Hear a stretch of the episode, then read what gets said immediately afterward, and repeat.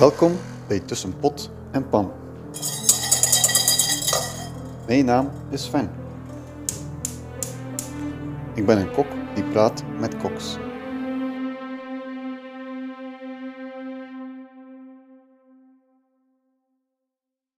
Mijn naam is Sven en van de podcast Tussen Pot en Pan. Bij mij te gast zit Viljamur Sigurdarsson. Yes, Ja. eh Viljamur heeft een restaurant in Gent. is eigenlijk van IJslandse oorsprong. Ja. En hij heeft een restaurant Souvenir in Gent dat vroeger ook in Yper was. En het is mijn favoriete chef, ik ga dat er wel duidelijk bij zeggen. Maar Nee. eh, Willy en ik kennen elkaar al ongeveer, ik denk dat dat dit jaar nu tien jaar zal Ja. zijn. We hebben samengewerkt in een restaurant in de Wulf. En dat is een kleine intro. But we will continue this interview in English. Yeah, it's better. Better in English. Sorry about that. So, to anybody's listening, it's going to be in English without subtitles. Willie, how are you doing? Still alive. I'm okay. It's uh, strange times we are going through, uh, interesting times, but uh, we embrace the challenges and we are grateful for the nice weather we've had last week. And uh, on the whole, can't complain, I think. That's great to hear. I would like to thank you for coming to Bruges from Ghent That's and making time. It's a small my- country, it's not that far. Uh, Yeah, it's, it's like an hour driving from Ghent to here, ça va.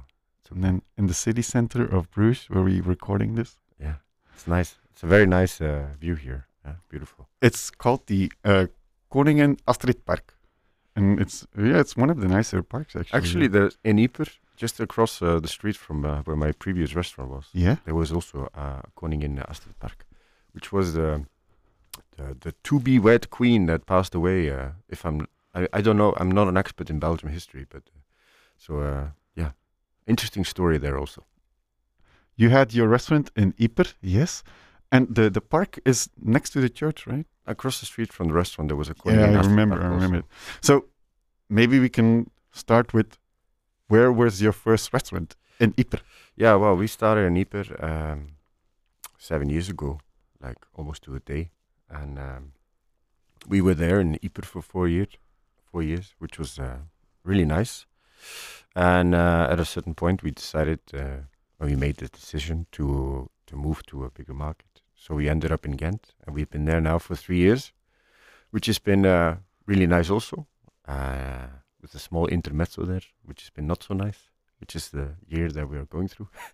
but um, on the whole, I've been now 10 years in Belgium, Yes, yes, yes. and uh, so far I'm, I'm, still here. I'm really enjoying it, and uh, I'm not planning to go anywhere.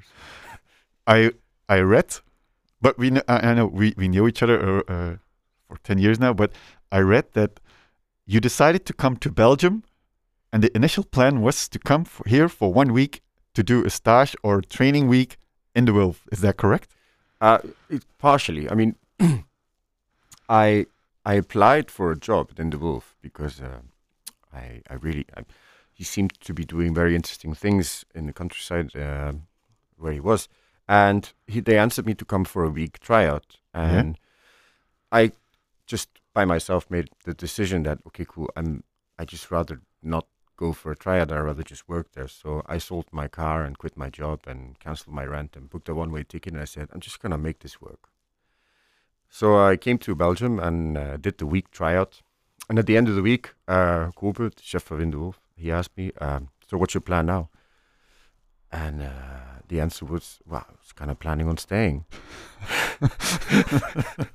and then, uh, yeah, so I was there for two years, and it was uh, an awesome time for me. Learned a lot, uh, ups and downs, and all that. But uh, yeah, brilliant, really, truly. And it shows you. Uh, sometimes you have to make a leap of faith. In, it's not always the easiest, but uh, yeah, the rewards can be great. I think there are a few people in Belgium that um, got to know you on TV. There was a, I remember there was a documentary about Kobe on Yeah. Canvas. Yeah, it still And haunts me that fucking thing. There was a one oh shit. and there was this one scene that uh, Kobe asked you, get the mignardises. Yes, get the bloody mignardise. What, And you were, what the fuck are mignardises? This was literally like week one or something. It was really like I'd been in that kitchen for like two or three days, so like typical thing, you know. And then of course that's still uh, chases after you ten years later, a decade later. Yeah. Imagine that. But hey, it also teaches you to be humble and have a little sense of humor for yourself, and I, you laugh about it. Of course you do. I Uh-huh. mean, Nobody's infallible. Nobody's perfect. No, and, no, uh. You learn through your mistakes, and you you grow, and there you are. Yeah, I we we we got to know each other in, in the Wolf, and for me personally, that was that left a big impression on me. I think it was the same for you. Yeah, I mean, In the Wolf was uh, a, a a really unique restaurant. Uh, I'm sad to see. I'm sad to say that it's gone, and and uh, but it was a truly unique thing, a truly unique energy going on there, creatively and etc. And I think it's best shown in just the number of people that have been through that kitchen Mm-hmm. that have gone on to do remarkable things Yeah. for themselves, whether that's here in Belgium or abroad, uh, which is a lot of people actually.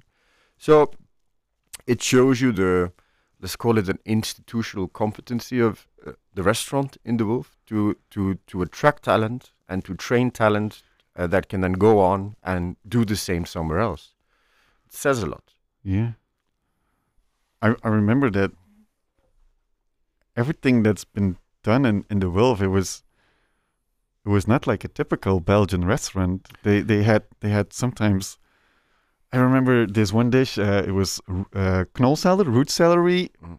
in, in in in kind of a dough. Of, was it in salt? And so then they had zeekat as well, and it was it Yeah. was crazy. Uh, but crazy, crazy. What is crazy? I think there is a certain level of um, um, Belgium is a small country, Yeah. Uh, so there is the restaurant scene is quite homogenous. eh? There's there's there's a, let's say a few creative lines that people follow down, and between the you know between restaurants that follow the same way of thinking, there tends to be a certain uh, overlap. eh? Let's call it overlap, where you feel like there's you, you can see where the inspiration comes from, or where they worked, or where they worked, who they worked for, or where they trained.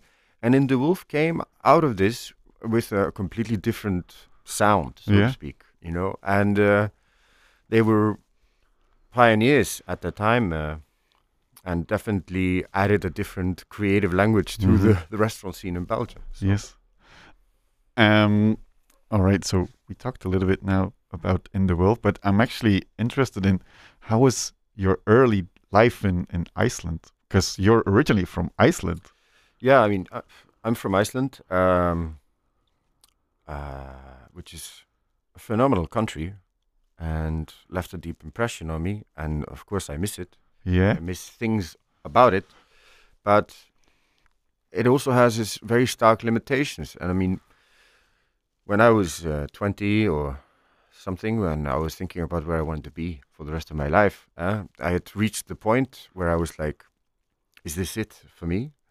And Iceland is a country of 350,000 people. It's it's in the middle of the North Sea, and to to to do what you want to do Yeah. as a chef, it's very limiting. I made the decision that I wanted to to explore my options abroad, and I don't regret that because uh, it's very hard to be successful uh, in Iceland as a chef, and it's just down to economics. There's not that many people there, No. No. No. and if you need to rely on tourists, um, there is a certain ceiling on what you can achieve in terms of what you can do. Yeah. Uh, financially, you can make a good living, you can make a lot of money, Yeah. but if you approach uh, food and cooking um, not only as a business, but with a sense of creativity and integrity and um, passion, Yeah. then it's difficult. because uh, what I read is that um, Iceland right now is is based on tourism. The restaurant scene is a bit based on tourism, like we have here in Bruges for some restaurants. Not all of them, but for some restaurants, they they are their main clients or customers are tourists that are not here For the moment, yeah. already one year. There's so de- definitely a kind of a bubble economy going on, and in Iceland, that's very easy to track the numbers and the statistics. So, for instance, in 2012, I think was the first uh, year Mhm. in Icelandic tourism, where they crossed one million tourists over a year. Uh, and then I think it was 2014, where for the are we live still?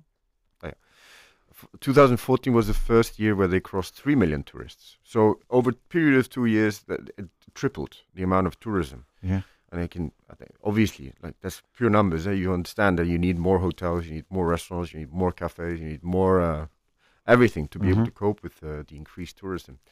And when um, so the the the ratio of GDP that was tourism in Iceland grew exponentially between 2012 and 2016, where it reached the peak. And um, but now with the Corona crisis, it's been hit very hard. And obviously, Iceland is not alone. There are more countries that Mhm. have felt this hit in tourism, and also places like Bruges. And uh, so, I mean, it it gi- gives you another challenge you have to deal with. And uh, I mean, we've also felt the tourism uh, in Ghent, and Mm. uh, Ypres has felt it very a lot. So I think uh, it's it's curious to see what our economy, our economy, and, and our Yeah. business is going to look like once we get through this crisis, hopefully soon. And uh, but I do think that uh, better times are coming, and people are looking forward to be able to explore and experience Yes, yes. I think maybe Ypres is a lot is a bit more based on tourists than Bruges. Uh, Ypres is, is definitely based on a lot of very specific tourism. Yeah. And this is a an Ypres as a as a as a city bases itself around the world tourism, hmm and it obviously saw it saw its height during the the hundred the centennial of the war uh, that now passed uh, 2016, Yes, yes. and there was definitely a drop off after that, uh, but there was a certain kind of stabilization in tourism in Ypres be- before the corona, of Uh-huh. course. So I do believe that they are going to be fine and that's going to come back to them. I mean, but there's still a, a, a sense of a, a, a ceiling on what tourism in Ypres can be. Um, I think personally, because the longer, the more time passes from the war, the less relevant it becomes. Yeah, I think so as well.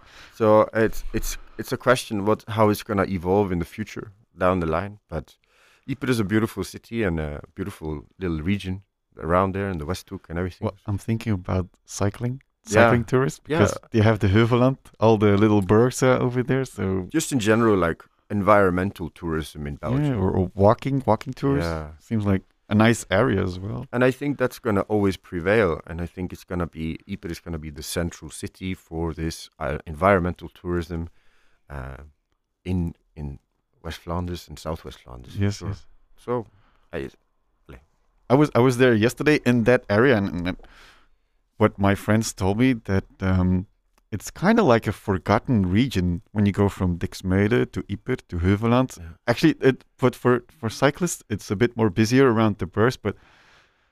The Westhoek is, is, is a kind of a, of a dead region, but it's it's actually very nice. And It, it's uh, that is maybe a strong word, but it's definitely um, up against the wall. Uh, so you, the Westhoek, uh, Yeah. for instance, has uh, is literally up against the frontiers to France, and uh, you experience that. You feel that Mhm. it's hard to get people from France to cross over unless it's for uh, cigarettes or something like that. But so in terms of tourism, I think the Westhoek and and uh, southwest of Flanders definitely has its back up against the wall. Um, but that's also just gives you opportunities like how can you approach the tourism and you can there are solutions there there are ways to move forward and talking about it as a dead part or a forgotten part it also gives uh, a meerwaarde to, to use a dutch word because there is it's a more it's peaceful okay. You can sometimes switch Yeah. between. but it gives a more peaceful um, environment Uh-huh. and for people that live in the cities and want to ex- escape from the normal stress and the normal pressure of the their environment, it, it gives an ideal uh, uh, escape to go to the Westhoek and uh, that region. Yeah, of course. Um, I'm going to switch over to what you brought because I ask all my guests to bring something that they made or that they like. So I'm kind of curious what you brought us. Well, I, just made yeah made something. I, I had something made um, recently, so I decided to bring one of it.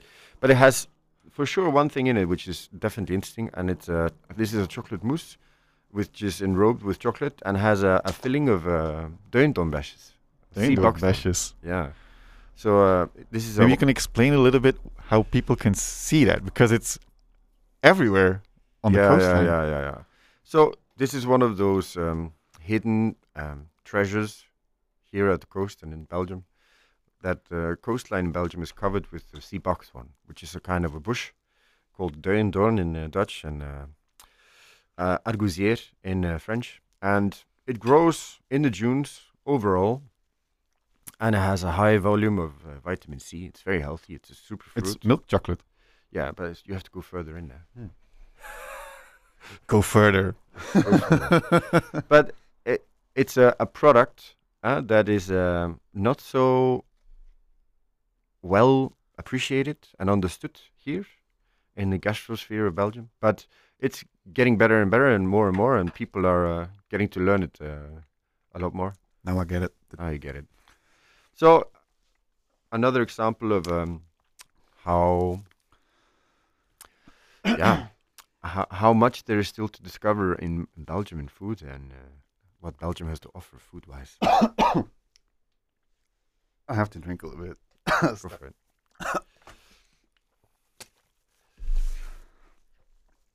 All right. I you're back? think we had it in the Jonkman too. Then we went, uh, we went out and uh, we cut the little, uh, yeah, bushes. bushes, but the Deinorbes is very, very tiny bits, and once you try to touch it or pick it, it's like pops out. Yeah. So you have to freeze them first, Yes. and then you can pick them. Yes. But they're also they're called sea buckthorn for a reason. They have these very Mm-hmm. strong, deep, long thorns, which are a bitch if you uh, stab yourself on them.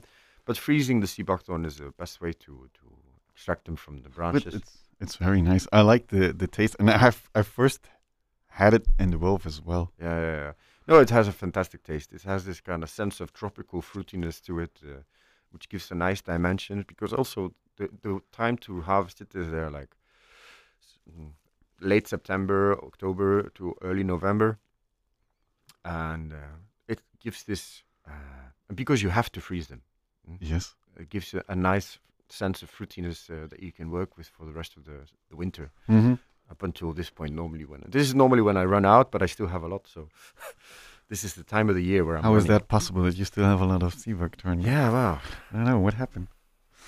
No, that uh, it, it's maybe a, a good replacement for passion fruit because here we most people like passion fruit, but it's not local fruit. I don't even know where passion fruit comes from, but No, sea but would be i mean using sea buckthorn is um, definitely gives you uh, a flavor profile in your repertoire if you Mhm. work locally uh, if you work with local food and local seasonal products Mhm. the sea buckthorn gives you uh, a flavor profile in your repertoire that you would be hard to find otherwise, and you have to go, go outside the the boundaries of the, the country to, to, find it. Indeed, Mhm. with uh, mango or with passion fruit or something like that. Mhm. So it's a very important thing for us because it's uh, in terms of flavor, it gives you um, a, a, a character that you otherwise simply don't have. Mhm. It's also very important for you to work with local farmers, and that goes as far as everything that you serve. Yeah, absolutely. Uh, I mean, we've always had our philosophy and how we work, and we've built up connections with people that are uh, our producers for these last years, and um, we believe very strongly in that it gives an added value to what we do, and it puts in perspective the quality of products we have here and in the country, and Mhm. it also maybe on a, a deep, like deeper scale it also uh, brings to light um, appreciation for some of the complications we face because if we rely on the food network that we have now huh, and uh, what is it gonna lead to i think it's very important to to make sure we have these small independent farmers who are Mhm. growing in a counterintuitive way to what what normally normally happens in in big agribusiness to to protect biodiversity Yes, uh, yes. to to protect also lesser known varieties of, of, of vegetables and uh, it gives a it's im- it's healthy for ecosystem Mm-hmm. to have these um, producers. Because also when you work with local farmers, you use what they make, which makes actually a lot of sense.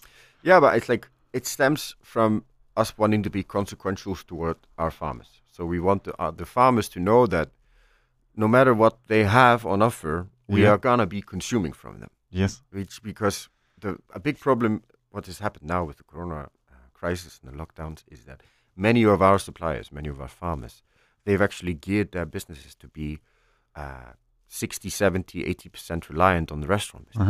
Uh-huh. uh, so when that falls away, they are obviously left struggling a little bit. Yeah. And it's been a challenge for them. And uh, but over the year, even still, over the year, they definitely have their peaks in uh, demand for their products, Mm-hmm. and and and and also this this demand drops away in certain periods of the year. So, for instance, now we are going through a part of the year where our local suppliers of vegetables, for instance, have the least amount of demand for their products normally because they have beetroots and carrots and things that are not so exciting. And uh, But you love beetroots.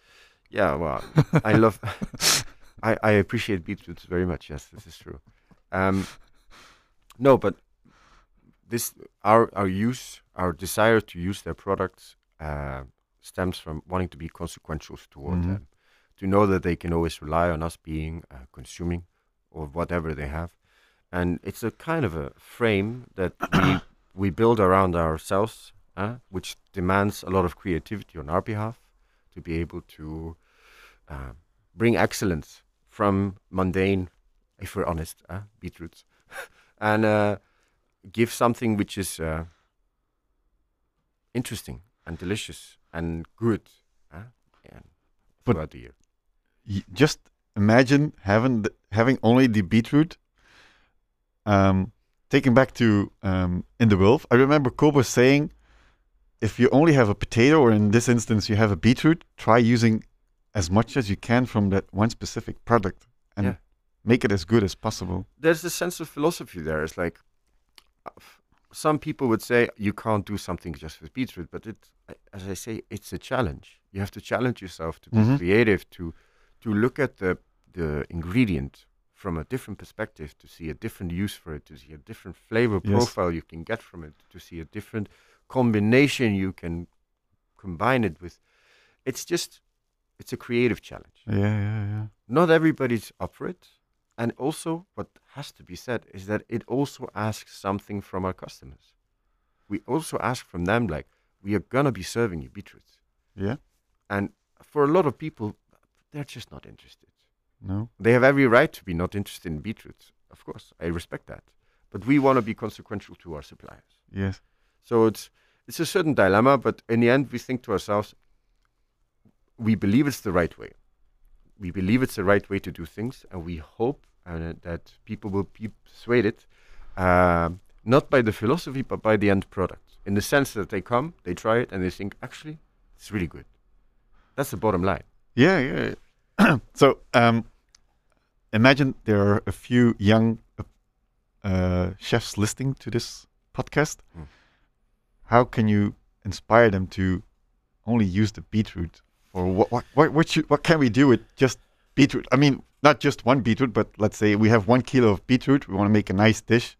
Yeah. You don't have to go too far, but No, I mean like experiment. You have to experiment. You have to be open minded and be creative and you know, small incremental changes. So like if you if you have in February a dish with cucumbers, mint and, and yogurt, you know, which is out, totally out of season, you know. put some avocado on it just to make it even more ridiculous.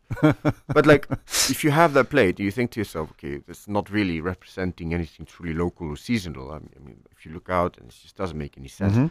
think to yourself, okay, can I add a small change to this dish where the cucumber, instead of being a cucumber, becomes a pickled beetroot? yeah, And these small incremental changes gives you more um, confidence and more um, comfort in what you're doing, and these can lead to bigger changes down the road where you feel confident enough and comfortable enough to serve your customers and to pro- to produce yourself also a product which is only with local seasonal product uh huh, Nobody's gonna tell you like, look, you have to stop this bullshit. You have to go do exactly the opposite of what you're doing. Never works. But experiment and be bold and be brave and try something different.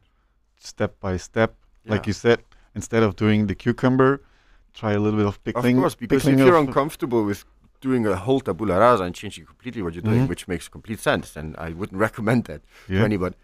Do try something different though, to take a step in what I would personally call the right direction. Yeah, well, there's there's something to it.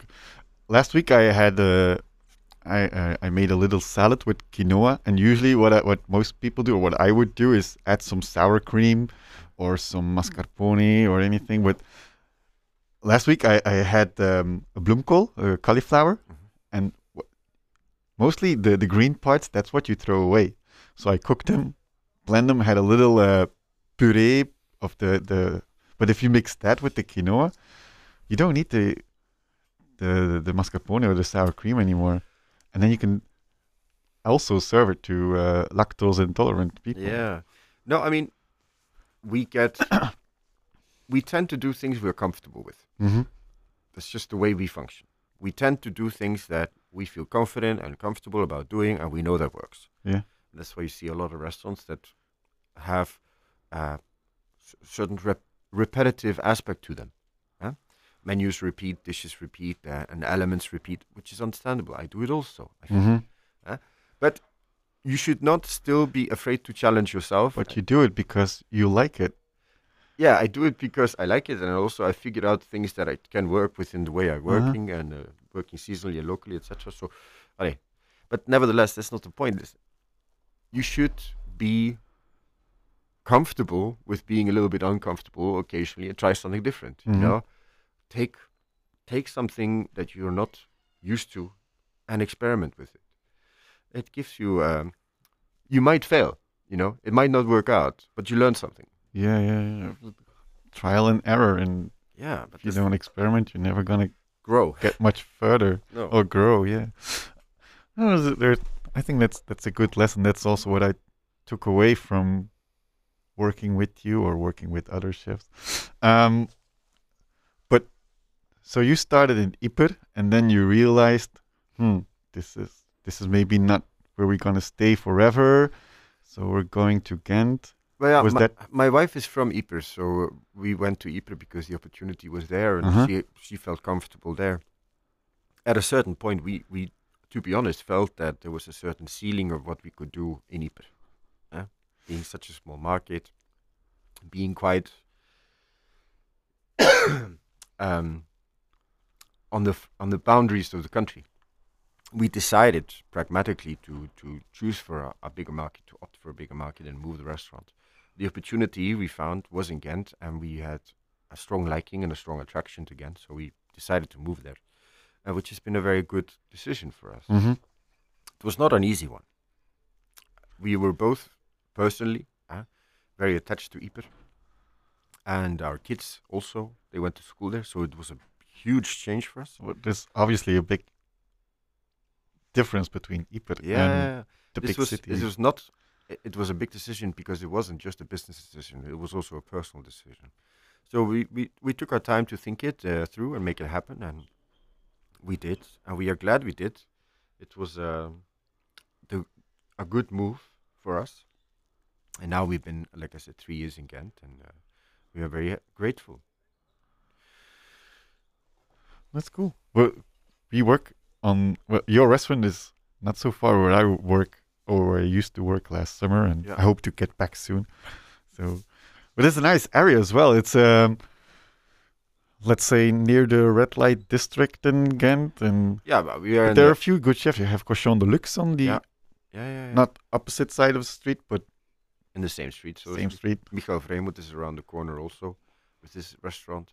And Kobe was then with Chambre Séparée a little bit further down the road. Yeah, of course. I mean, Ghent has changed a lot in the last 10 years when it comes to gastronomy. It was uh, a little bit underrepresented by fine dining uh, when I first arrived in Ghent, for sure. But since then, uh, things have changed for the better uh, quite fast. And um, Ghent is a city that's really growing quite fast and quite, uh, quite dynamically. Now that I think of it, there's there are a few. Uh, how should I say? Um, young, new, experimental chefs, like you said. You have Vrijmoed, Cochon de Luxe, then you have you, Chambre Séparée, um, and then Ham, uh, and the Ham, the Public, but I forgot his there, name. Yes, Ollie. Ollie, Oli is there, and then Yeah, you have many good restaurants in there's a, a new vibe because they've been going, they've been friends for for a long, long time. Yeah. Oli and and Kobe. Yes, yes, yes. And Ghent has really um, evolved very for the better. eh? And uh, there's still a lot of space there to grow. Ghent is, uh, yeah, it's the center of the country, so to speak. You know, if you if you look at Flanders, That's a bold statement. it's the center of Flanders. sure. Everything passes through Ghent. But no, no, we're not going to start any cultural war. but it's we are grateful to be there, and uh, we were grateful to be able to make things happen there. And we were then rewarded with the Michelin star two years ago, and um, yeah, since then things have become very interesting because of outside influences with the corona and everything. But uh, we are looking forward to restarting and uh, get back to work hopefully by this summer. I didn't mention this, but your restaurant is awarded with one star. Last week, I had a, a young lady chef here. She's 22, and her her main goal is to get her job awarded, or the restaurant where she works together with her boyfriend, uh, to get awarded by the Michelin star. Yeah. How was that for you to have your work awarded with Michelin star? Um, yeah, it was quite surreal because we were not expecting it. And um, me and my wife, who's a partner in the, the business and in the restaurant with me, Joke, Michiel, yeah, we, shout out to Joke. we've we've not really ever made decisions uh, in a way or from the perspective of trying to get a star.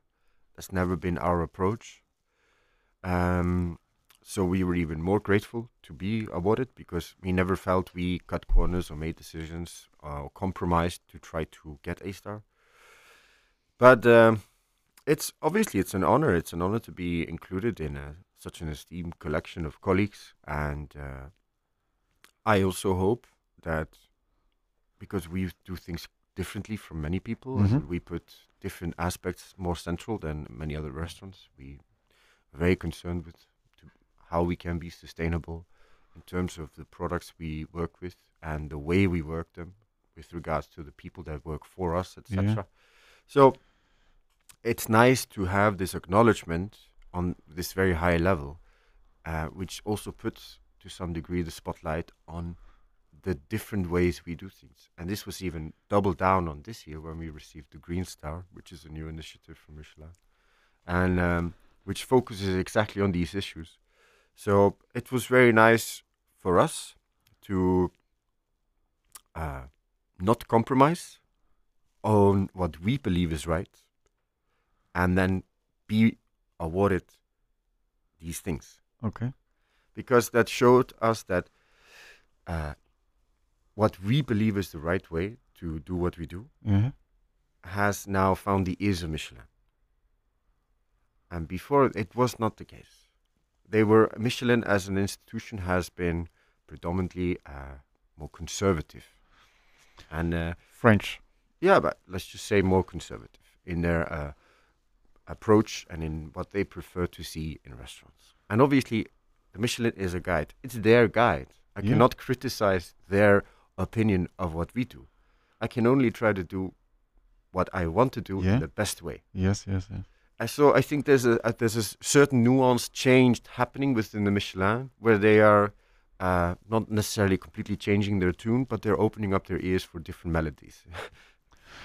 You know, it's actually funny because, as you know, I follow a lot of sports, for example, cycling and car racing, and you can see that um, uh, the Tour de France, which is organized by French people, they have also a, a more conservative way of organizing things, and, and and the same goes for for racing as well. So I can I can relate to the fa- fact that Michelin is also, for let's say, 15 years ago, a Michelin star restaurant was a nice restaurant where you just don't go with wearing sneakers, but you have a nice uh, shirt on.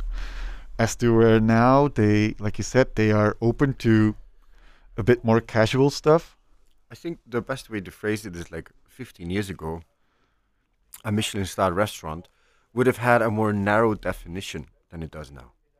In terms of, okay, you have a Michelin star, it is going to be within a certain box. Mm-hmm. huh? Now, the box has gotten bigger. Okay. The definition of what is a Michelin star has grown a little bit. There's more, um, you can have, there are bigger differences between um, one Michelin star. So you have one Michelin star in, uh, over there, and then you have another one Michelin star over there, and they are, uh, there's more differences to be found in how these places run and operate and with the product that they serve than maybe it did 15 years ago. I think this is a positive evolution. Yeah, yeah, yeah. I, I see it as a positive thing. Yeah, and, and I hope that the customers also see it as a positive evolution because that's obviously that's most important, not just for us, but also for the guide itself. For the guide to sell, people need to find it relevant, and people need to buy the the guide and follow it and agree with what the guide uh, is promoting. And I think that's happening. I think that's how it's working for the moment. Mm-hmm. And I think that's very important because if the customers are not on board, if the customers don't enjoy the experiences that I have been awarded one star, Uh-huh. that's a problem, not just for the restaurants, but also for the guide. Yeah, yeah. yeah. So, Now that the so this was the first year that the Green Star has been, uh, had, how should I say, it, reached Awarded, out, yeah. awarded to Yeah. restaurant. But the Green Star, how how should people see see that the Green Star? How should they? Well, the Green? Star is an initiative to try to put more central uh, sustainability issues in restaurants and uh, philosophies behind restaurants. You know, so there were, there's an argument to be made for sure that the criterions of the Green Star should be unilaterally over all restaurants in the sense that look, if this is an issue for uh, a Green Star, why is it not an issue for normal every other Michelin restaurant? Uh-huh. This is true. This is a valid argument. But I still think that we, we talked earlier about small incremental changes Yeah, to make yeah, you feel more comfortable and confident. I think this is a small incremental change on behalf of Michelin, where they're trying to introduce a new way of thinking about restaurants, a new way of experience, experiencing and observing restaurants. Uh-huh. And I think this is a positive change, and therefore should be celebrated Yeah, because yeah, it yeah. puts in the spotlight the need for sustainability in food, the need for the thinking differently a little bit about how we consume and, and how we quantify quality. eh? So, on the whole, is it perfect? No. Is it positive? Absolutely. And I think that's a very important takeaway. It's a good direction. Yeah. We are very we are very grateful to have been awarded this because it's always been a very central core value of us as Mhm. a business as a business to work towards sustainability, which is easy to say, very difficult to explain to people. What is sustainability? I'm not even going to go there. Sorry.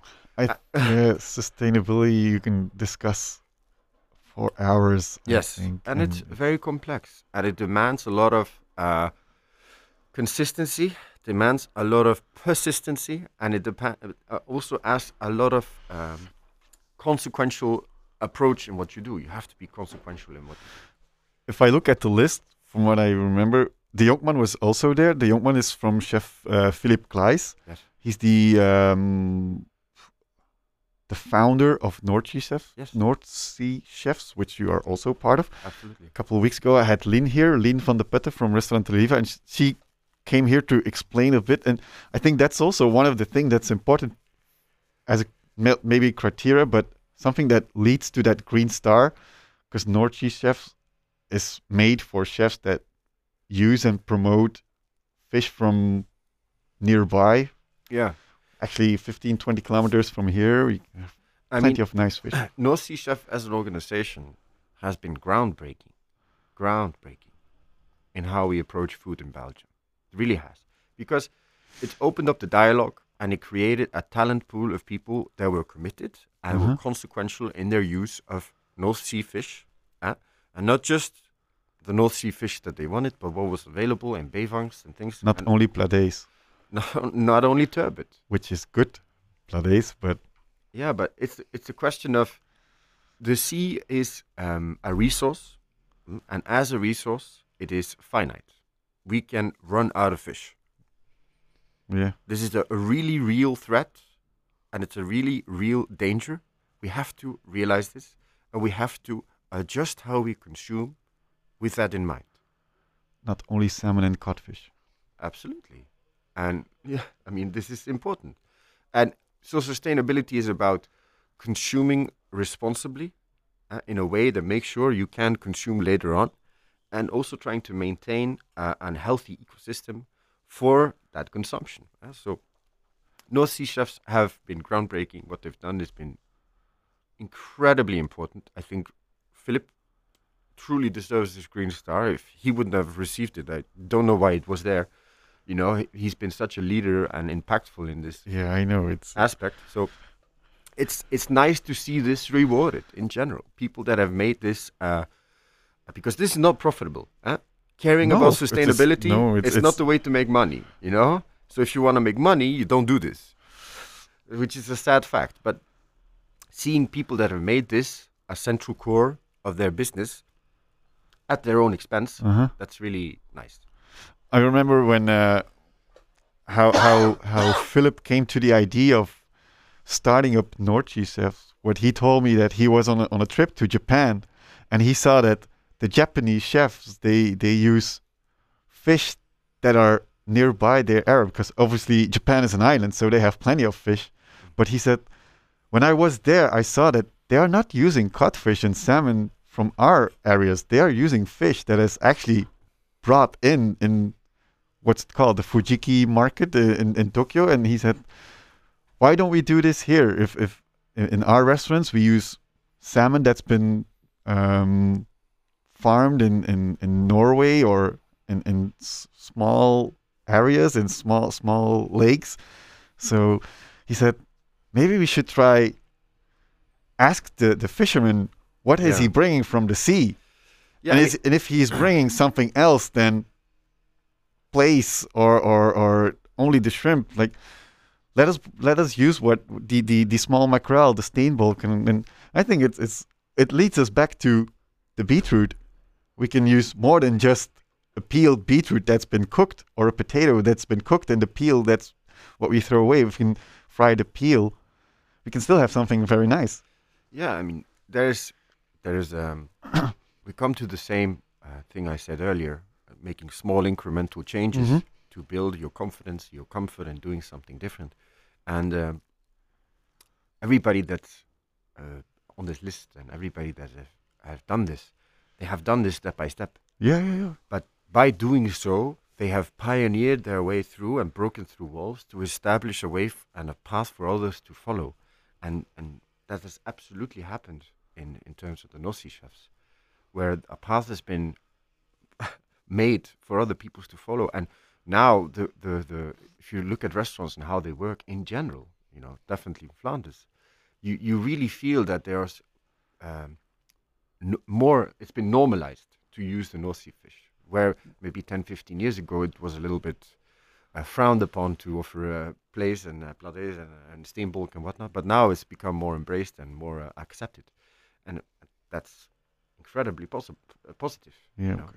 I really love steenbolk. It's such a nice fish, and it, it only has maybe four or five little uh, in there, and and it, it's it's very thin, just a little bit of butter. I know you you you showed me many times how you make it. Just add a little bit of butter and nice with a spoon, and it, I I think it's a very nice fish, the steenbolk. Absolutely. Um, we're gonna do something totally uh, different. Basketball with Barack Obama. Yeah. I read in an interview that um, if you could go to dinner with somebody, it would be Barack Obama if your wife is not available that night. So yeah. Yeah. I mean, tell me. Um, I, that's that's an interesting. It's a long time ago, actually. I can't remember this quote very clearly, but no, Barack Obama as a as a political leader was uh, groundbreaking, hmm and uh, I would not personally want to go out to eat with chefs because then we just be talking about chefy things, and uh, that's not maybe it's not so fun. And I think that, at the time, I, I think that uh, I would have loved. What attracted me most to having dinner with Barack Obama was be able to just sit down and talk to him, not as uh, the the former president, but as a human being. Because Mhm. I think that's the most fascinating way to approach people. And um he has a deep passion for basketball, and me, I, I also enjoy basketball greatly. So I think that ultimately we would have just started talking about basketball and uh, over dinner and uh, drinking some beers afterwards. But uh, no, I I have many passions in life, Uh-huh. things that I care about greatly, and uh, things that also give me um, decompression from my otherwise quite stressful life. And uh, kids are fantastic in that aspect. They keep you uh, Alive. well, they keep you busy on something else than just your work. And besides that, uh, the rhythm of basketball fits me nicely because I often have to work. I come home and it's one o'clock at night, and I can watch a game or so. I'm a night bird. I'm not an early riser, so uh, So you watch NBA? yeah. I didn't actually know this, Yeah, but that's okay. I don't know anything about basketball. You don't have to. We all have our things. You have your cycling and other things, and and um, yeah, I think it's just on on the whole, in general, it's very healthy to have uh, hobbies, healthy to have things that can allow you to disconnect from your daily lives and the stress that it follows. So, uh, Mhm. basketball and with Barack Obama, that would be a, a nice uh, decompression, nice evening off. That's actually funny because my first five, six chefs, they were young young people between 22 and 30 years old, and their their main thing in life um, Was work. was work. I mean, Yeah. no offense, they they are passionate, they are ambitious, and that's actually good. But I I I asked them before the interview, is there anything else that you do in when you're when you have time off? And no, no. Uh, well, you know, there's there's a restaurant. I'm busy. Or they go out. There was this uh, Lynn. She she sometimes goes walking to the forest and then she sees the others flowers and herbs and stuff like that. But it's still connected to the business. Mm. So I, I think it's very interesting that you said there there's more than just food. I mean, f- life is food, but there's more that gives. There's more in life than eating. Yeah, I I just think um, you you become a, a more complete of a person if you diversify yourself. Mhm. Uh, so it's it's when I was young, when I was 24, 25, my my life was my work, my work was my life. On the whole, I can say with hindsight, it's not a very healthy way of approaching life. And uh, since then, I diversified myself. I, I, I tried to read more. I tried to be interested in more things than just work. And Mhm. uh, and I believe and I feel that it made me a better person.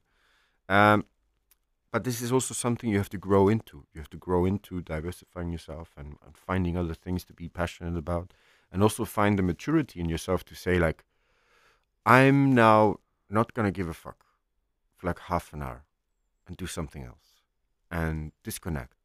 And that has helped me um, move forward because sometimes you get stuck and you get uh, tunnel vision if you do not decompress and disconnect from what you're constantly busy with. So it helped me find my mental health balance, sense of uh, being, and uh, be a whole person. But uh, because I've I've been through one burnout, uh, some six years ago, and seven years ago. That's enough, you know. It's like a once in a lifetime experience. Hopefully, if you ever have it, and I've been there. voila. And it's uh, it's a very heavy thing. And to be able to remain whole mentally, you have to invest time in it. And uh, so, if, if anybody young out there is looking is listening to it, I would say like the first thing you have to do is find a way to disconnect. Find a way to like just plug yourself out of the routine, out of the stress, out of the repetitive thought process, and rest your head a little bit. And yeah, you will feel better afterwards. And people, chefs in general, are very competitive people. They're highly competitive. They want to win. We are winners. We will fight. We will compete. We will always be up for the fight. That at least those who are very successful, I can assure you. But they are not competitive. They are not that competitive anymore between each other No, than years ago. Absolutely. No, there's much more uh, collegiality between uh, But people now, but they are competitive in the kitchen They are because they want to serve their- the best product. they are very competitive in their discipline. hmm Uh, if you think about cooking as a form of discipline, what we do, uh, and we are very competitive in there. It's a question of, okay, yesterday I opened up a box of oysters in 28 minutes. I'm going to do it in 25 minutes today. Th- these are these small things that Something. that we we do. We challenge ourselves. We push ourselves. We always want to be better today than we were yesterday. yeah. That's how we are competitive. hmm But if we don't find a way or develop a way with ourselves to decompress, to take ourselves out of this very intense way of approaching life, hmm you burn out. Yeah, there's, and actually, there's not much difference between do, opening the bucket of oysters in 25 minutes or 30 minutes. At the end of the day, it's just five minutes. No, no. I think that's healthy to be competitive hmm because, for instance, opening up 10 kilos of scallops, for instance, Yeah. if you can do it in 25 minutes as opposed to 35 minutes, I say, cool, open it up in 25 minutes, do it as fast as possible, then take the 10 minutes off Uh-huh. and do something else productive with it. That's how I see it. It's like you should be competitive. You should try to do your your your craft as fast and well and efficiently as you can. But that you should not put more work on top of it. You should not do more difficult for yourself. You know, do your work fast, well, and efficiently, and then take the time out. Mm-hmm. I- Your mind will thank you for it, and find ways to decompress. Even in like I love peeling asparagus. It's one of the most beautifully peaceful things I do. But then again, you want to be competitive in that way that you want them nice and round, and you don't want like a six square kind of Yeah, but- asparagus. I've been doing this for so long, and my muscle memory is so trained that I don't even have to mentally be present in the now to, to peel asparagus, and I can do it very fast. And Mhm, and- mhm. so it's like you have to train yourself, Yeah. you know, but you should also reward yourself, huh? with times out, with with peace of mind, with Uh-huh. compression. So Going back to that mental health that you were talking about, um, I had a friend showing on their Instagram stories a couple of weeks ago. At school, you learn two plus two is four. At school, you learn two times four is eight, but they don't learn you that you need something like mental health. Is that something that you you you agree to, or or are you do you think that it's we should learn this at school, or should there be a um, uh, a place in in school for learning the let's say 16 18 years old that mental health like you said that diversity that is important uh, first of all, I think that I'm 34 now, Uh-huh. huh? and I have kids. My oldest daughter is now seven, and my experience is that the education I went through at Uh-huh. the time and the education she's going through now has changed. In terms of now, there's more openness for the conversation. There's more uh, awareness of the issue, uh-huh. and I think that's for the better. So it's hard for me, as somebody who hasn't been through the school educational system Mhm. in the last 15 years almost, yeah to say like, should they do this or should they do that at school? Because I don't know what they're doing Yeah, now yeah. at school. But I know that at the time when I went through school, this was not a part of the conversation. This was not something that was up for discussion or an issue. Okay, but it should be, and I think it is becoming more uh, a central focus of how we how we take these little creatures, these little these kids, and we help them become the best version of themselves. uh-huh. Huh? Because ultimately, I, we all want kids to go to school huh, to become better and wholer and healthier individuals, hmm uh, not parrots that are able to to recite uh, the multiplication uh, thing. No, that's not.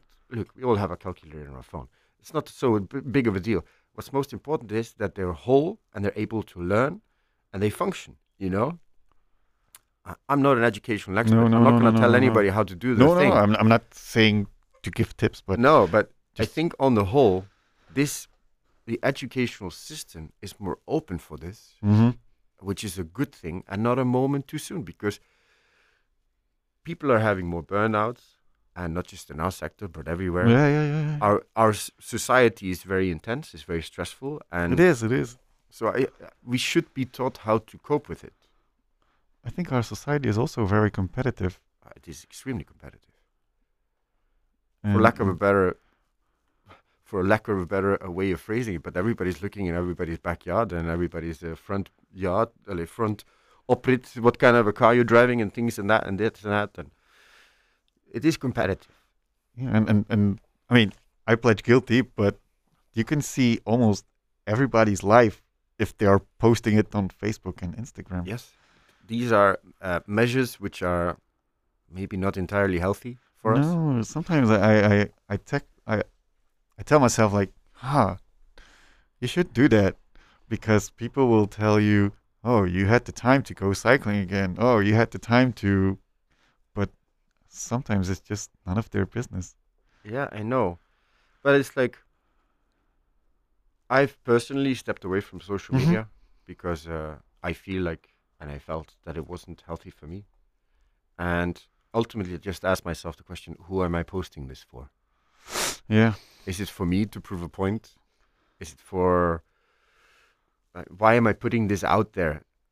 You know, for whom am I doing this? And I decided to stop it, and uh, I feel better for it. And uh,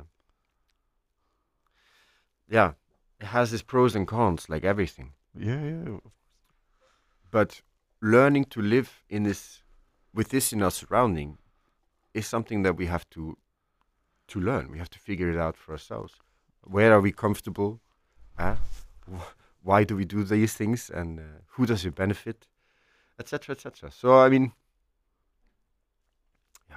complicated things. also at school they have to learn maybe a little bit how to cope with that Yeah, I mean, I did not go through school with social media. Facebook only neither. started uh, when I was just in college. You know, uh, my early, like uh, my early twenties. I was just starting at that time, and um, I think it's changed greatly how uh, kids are growing up and the rate of how they're growing up. I think kids are getting adult uh, very early and um, are feeling adult very early, and it puts a lot of pressure on kids. And um, I've, I've, we've, me and my wife, we've had this conversation about uh, social media and our children. At what point are you okay with them being exposed to it mm-hmm. or taking part in it? And I haven't figured it out yet because I just, I don't know the answer. I think it has a great impact on kids and on individuals in general, but especially kids because they're much more influential and vulnerable to it. So um, I'm gonna try to keep them away from it as long as I can. But uh, i also think that when i look back when i was let's say 12 year or 10 12 years the only people in my life were my family and my school Yes. and that was it Yeah. i mean That was and, your and, and, the, network. and the images you see on tv let's say um, um, idols from from music music idols or sport idols uh, somebody that you see is, is great in cycling or somebody that you see is a good good musician. But that was it. But now on, on, on almost everybody is on social media a, a cat doing stupid things. Mm. and tho- those were the images that only that you saw on america's funniest videos for example. Mm. so now there, there's a lot more content to there's a lot more content and there's a lot more exposure, and uh, people are much more in reach with each other Mhm. across continents, across countries, and across cultures. Um, yeah, it has its pros and cons, absolutely, you know. But uh, as a father, it concerns me a little bit, like the impact it has on people that are influential, and uh, I know that, yeah, this is something that I have to be very careful about yeah as a parent.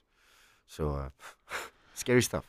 Well, that's actually one of the reasons why I'm scared to have kids because I don't, I don't. Their life was going to be totally different than when I was young. Yeah, Maybe that's not something I should be scared about. But no, but it's it's it's healthy to be afraid of failing. I think that's always a, a good thing to remember. It's like you should not feel bad about being afraid of failure, huh? but you should still try. You should still uh, explore and push yourself, huh? but accept that you might fail. Um, what is failure anyway? You know, it's like I, my, one of my mantras is always like a failure or a mistake only remains such if you fail to take lessons from it. Mm-hmm. So if you learn, you grow, you become better. You've given yourself the opportunity to become a better person. Mm-hmm. So there was not a failure; it was a lesson. But some lessons are costly and expensive to make. Uh-huh. And um, when it comes to kids, it's it's really terrifying because we obviously want to give our kids the, the best future that's Uh-huh. available to them. Yeah, yeah, yeah. Which is a big reason why sustainability is such a, an issue for me. Because I mean, in 30 years, my kids are gonna be my age, and I would like them to live in a world where which is not so far removed from what we have today, what we know today. At least not for the worse. And I'm not sure about that. Yeah, but how do we achieve that? I mean, there are certain like one of the most glaring issue there is just water. Mm? Good Uh-huh. example. So, the World World Health Organization estimates that in 30 years' time, it's 2050. Uh, they estimate that the world population is going to be about nine and a half, 10 billion Uh-huh. people. Uh, that's about an increase of two billion people roughly in 30 years. Two billion people. Now, if we give ourselves that every individual needs to drink around two, two and a half liters of water a day, we have two billion people extra. You don't need to be a, a genius to understand that that's a lot of water that's being consumed every day. How do we achieve that? How do we make sure everybody have fresh, clean drinking water in that time frame? And that's this is a, a, a this is a problem that needs a solution, and I don't have the answers. No, no. But I can tell you for sure that if we do not uh, think about how we consume now, we are going to hit a wall at a certain point. It's just that simple. huh? So, this is why I always say we have to make the right choices today so we have a choice tomorrow. Mm-hmm. Yeah. And obviously, we here in Belgium have a lot more luxury when it comes to choices compared to India Yeah, or I mean, some Indian people. well, let, let's not throw anybody under the bus, but we definitely live. We are we live in the most uh, fortunate part of the world. Let's Mhm. say, huh? we are definitely one of the lucky ones. But that also means that people look up to us. People look at us for example. So, if we make the right choices and we try to prioritize the right things, that can have a positive influence outwards to other nations and other cultures later on and I think it's a responsibility we should embrace and be like fine with it and happy about it. But if we just say like fuck it, I'm just gonna eat steak and frites every day, that's not a very good way forward, you know. Talk about frites. You couldn't serve potatoes in your restaurant when you wanted to open it. No, there I was think- um, I think this question has been answered or asked a lot, but I think it's a funny story. So you couldn't open your restaurant, you couldn't, you couldn't, you couldn't serve potatoes in your restaurant, and there was a uh, long story short, it was like um, um, uh, the the law stated that without a chef's diploma, uh-huh, you were not allowed to serve uh, potatoes, eh? and you had to classify yourself as an ethnic restaurant, a restaurant that serves ethnic food uh-huh, uh, without a chef's diploma. And the thing is, I had a chef's diploma, but it was uh, from Iceland, and it was not um accepted, hmm and I had to go through a, a very long and quite costly uh, legal challenge to get it agreed upon. It Took me about a year and nine months, and I think two or three weeks later, two or three weeks later, they actually changed the law, so it was no longer necessary. You know, just like a typical story of my life. But no, in the beginning we didn't serve potatoes because I was not uh, qualified. But I don't think you served that much potatoes anyway, No, no, I mean, as I remember. no, it's not so much, but like this was uh, an an old, uh, slightly outdated law, which has been changed since then. So I mean, it's not an issue anymore. But it was a very funny. Um, was a very funny thing. Uh-huh. There was a a big. Uh, an, an obstacle for us, and um, we saw the sense of humor in it, and I still do. I, th- I think it's hilarious that I, I was being sent off um, as an ambassador for Belgian food and Belgian cuisine uh, to other countries and to, to partake in food festivals and and God knows what, you know. But I was not allowed to serve potatoes because that's a line too far.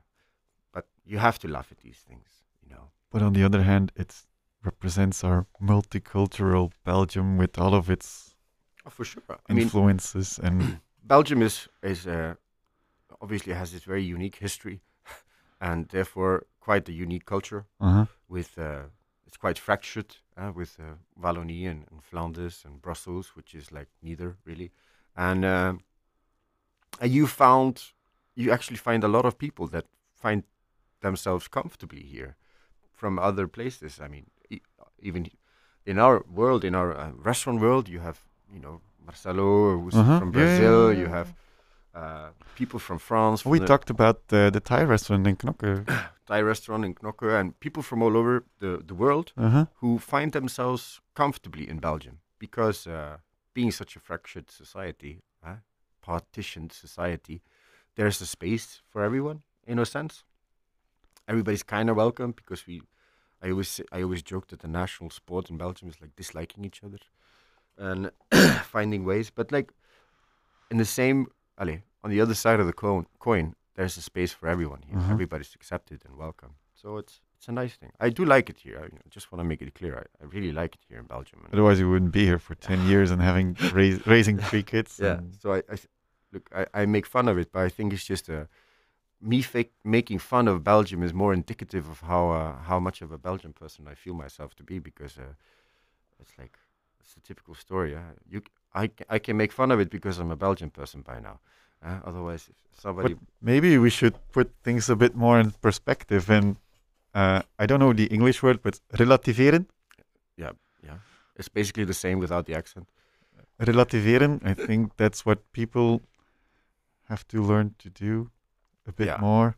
I, I I think Belgium, like any country, has its flaws. Uh huh. and that's true. And um but it also has a lot of things that are extremely positive about it. And um, I chose to live here, and I always say, and I always think to myself, it's it's it's a a big uh, indication of how much I like it because I chose to li- live here and I chose to stay. And um, so I think there's a lot of good things going here in Belgium, and we should be grateful for what we have. And yeah, move forward. I brought you something. Yeah. And it's called sablé because um, I've been to your restaurant, I think, every year at least once since you opened in Souvenir. And what I remember also from the other times that because I helped in your restaurant, even in the restaurant as a server and the kitchen, but what I remember is the um, you like sablé in your desserts. I love it. I love the structure of sablé. For me, uh, eating is a multi-sensory experience, eh? which is a fancy You're word. freshly baked by your Yeah, it's wonderful. No, but it's a fancy way to say that, like, you have to experience food um, with your all of your senses, ah, and it's the it's the sense of it's the the touch, sense of touch. It's the sense of smell. It's the sense of taste. It's the, everything. It all works together in Mhm. harmony. And sablé, it's like freshly baked sablé, just out of the oven, crumbling in your mouth. It's a beautiful thing. It's for me also a very nostalgic thing. Childhood memories, happy things, and um, yeah. So I'm really attached to it. It's a st- stupid thing to be attached to, but like nostalgia as um emotion. If Mhm. you can tap into people's nostalgia when it comes to food, you're you're doing something very powerful because uh, nostalgia it like it bypasses uh, so many walls and blockages in our head and it goes directly to the deepest parts of our head where we just feel happy. So nostalgia is very important to keep in mind and there are certain things that just work when it comes to nostalgia and a nice sablé it actually it's it's really nostalgic for a lot of people. So yeah, thank you for that. I appreciate the little sablé. does it does it how does it remind you of as you if you're if you're talking about nostalgia what does it remind you of does it remind you maybe to iceland or maybe Yeah, no, for sure. I mean, I I've, I lived with my grandmother for um uh, for a while, and um, I spent a lot of time with my grandmother, and she was always in the kitchen. And it's such a cliche, but there you had me, like little kid, uh, just sat there on the kitchen counter, for like more time than uh, you know you you you would you should think possible. And there was always something, and like in the Christmas, there was always like the month before Christmas, they were making uh, all kinds of koekjes and uh, bakes and things for little petit fours and mignardises and everything for Uh-huh. Christmas. And uh, the the sense of smell and the memory of the oven opening up and the, all of these aromas coming out and it's just pure nostalgia. And uh, yeah, I think that's also a typical Belgian thing. Ra- uh, not being raised by your grandmother, but when you're a kid, the the things that you learn from your mother or your grandmother is what stays with you for the rest of your life.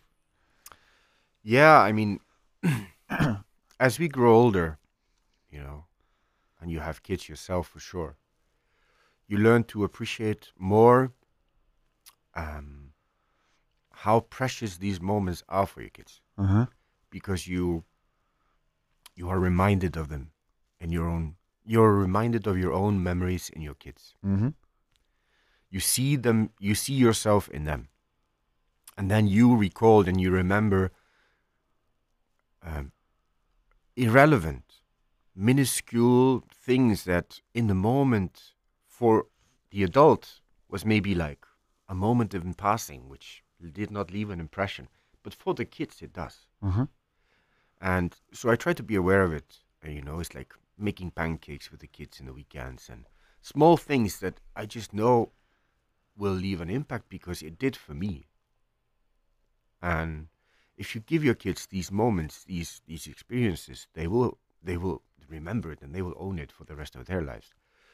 And I think that's nice. I think that's really beautiful. Uh huh. So It's a, a nice way to conclude this nice interview or um yeah interview? Conversation. Conversation. yeah. conversation. Interview that sounds so formal and it was not an interview.